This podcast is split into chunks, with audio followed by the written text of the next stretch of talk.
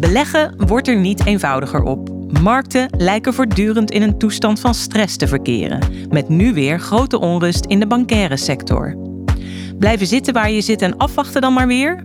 Voor veel beleggers, groot en klein, is dat al lang geen optie meer. Ze kiezen nieuwe routes. Weg van de waan van de dag, weg van beurzen, weg van openbare markten. Ze kiezen voor private markets en zijn daar ook succesvol. Met name de belangstelling voor private debt is de afgelopen tijd sterk toegenomen. Wat zijn de mogelijkheden rond deze beleggingscategorie in Nederland?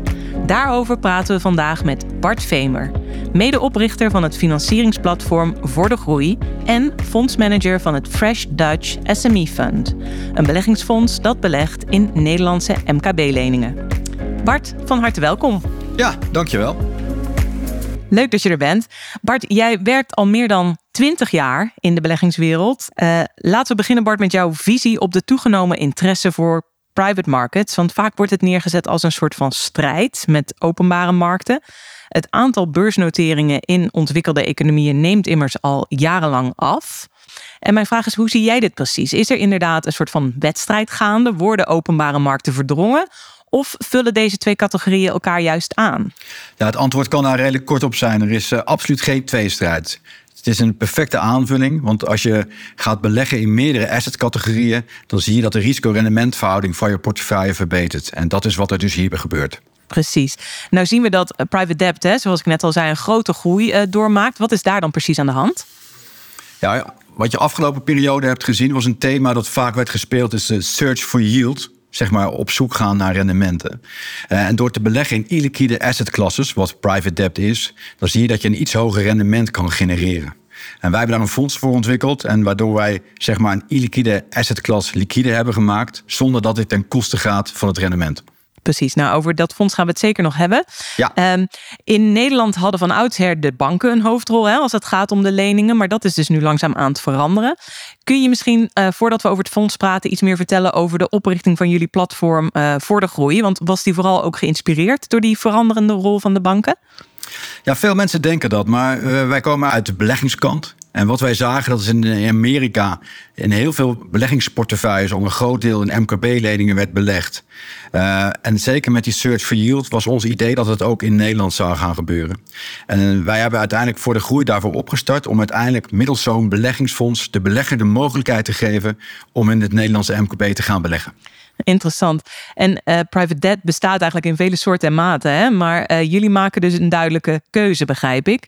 Uh, twee jaar geleden lanceerden jullie dat fonds dat je net al noemde. Het Fresh Dutch SME Fund. Waar jij ook fondsmanager van bent. Ja. Um, op welke categorie bedrijven is dit fonds precies gericht? En, en waarom hebben jullie voor die categorie gekozen? Ja, wij, wij, wij richten ons op uh, MKB-bedrijven en daar, daar verstrekken wij leningen aan. Uh, en wij, wij, richten ons eigenlijk op de, de saaie MKB-bedrijven die zich al bewezen hebben. De saaie MKB-bedrijven. Ja. En saai is met beleggen is altijd goed. Ja, precies. Bedrijven moeten bij ons uh, minimaal twee jaar bestaan, moeten een positieve cashflow hebben. ja, en moeten ook een positief eigen vermogen hebben. Dus ze moeten echt al hebben laten zien dat ze het kunnen.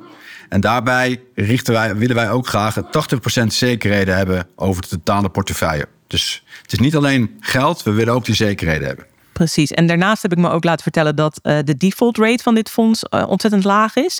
Hoe zit dat precies? En hebben jullie dan bijvoorbeeld een, een super strenge selectie? Ja, uiteindelijk, het begint allemaal met een heel duidelijk proces. Uh, en dat helpt al dat wij ons richten op het betere MKB. Hè. Wij, ja, wij, wij financieren bijvoorbeeld geen ideeën, geen start-ups. Uh, maar wij analyseren de cijfers, hè, kwantitatief. Maar zeker ook een kwalitatieve check doen wij. De tent en vent, of tegenwoordig ook de vrouw in het gebouw. en ja, ons analistenteam analyseert er heel pragmatisch. En ja, we bestaan nu twee jaar, dus eh, we hebben bewezen dat we dat dus op een goede manier doen. En, en wat gebeurt er dan na die selectie? Ja, na de selectie zijn we eigenlijk pas op de helft. Hè, want er komen dit soort fondsen komen in portefeuille.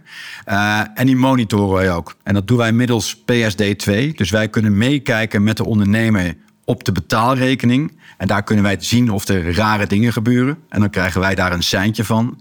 En daarbij moeten ook ondernemers, afhankelijk van het risico dat wij ze hebben gegeven, ons per kwartaal of per half jaar of per jaar de cijfers aanleveren die we dan weer monitoren.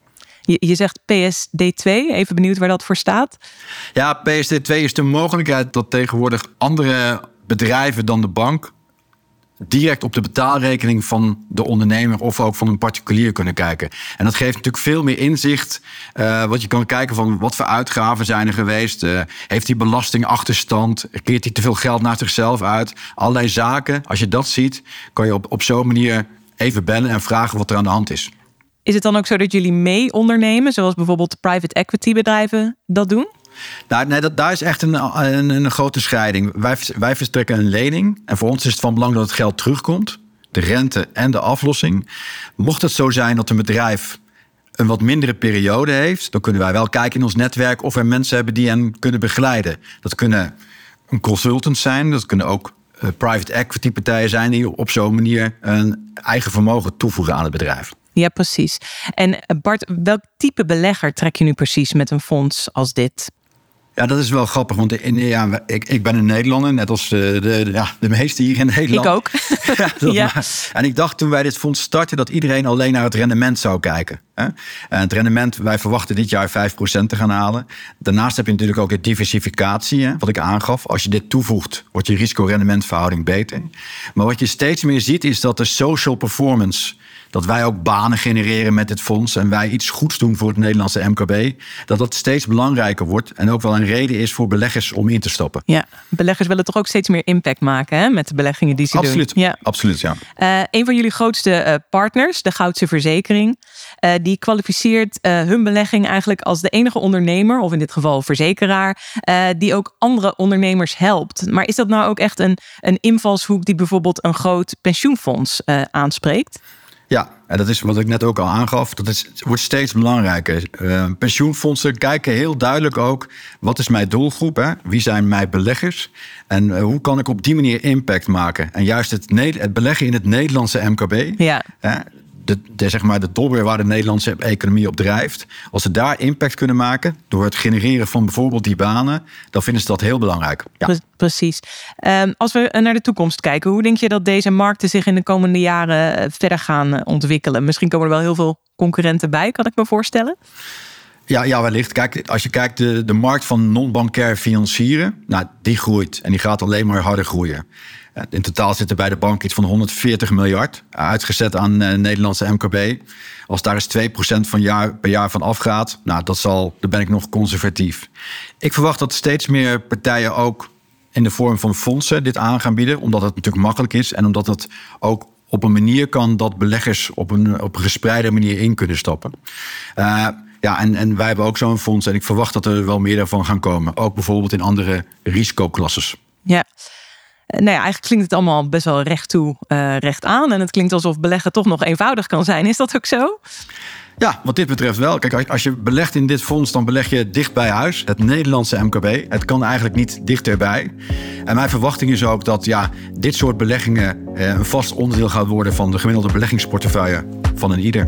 Ja, nou, ik wou zeggen, laten we het bij deze optimistische uh, afsluiting houden. Uh, ik wil jou heel graag bedanken voor jouw inzichten en voor je uitleg. En ik denk dat we vandaag best een mooi uh, voorbeeld hebben kunnen bespreken van wat de opkomst van private markets kan betekenen in die Nederlandse context. Dus dank daarvoor. Graag gedaan. Hartelijk dank Bart Vemer voor het delen van je kennis. En u natuurlijk bedankt voor het luisteren naar deze podcast van Investment Officer in opdracht van Voor de Groei.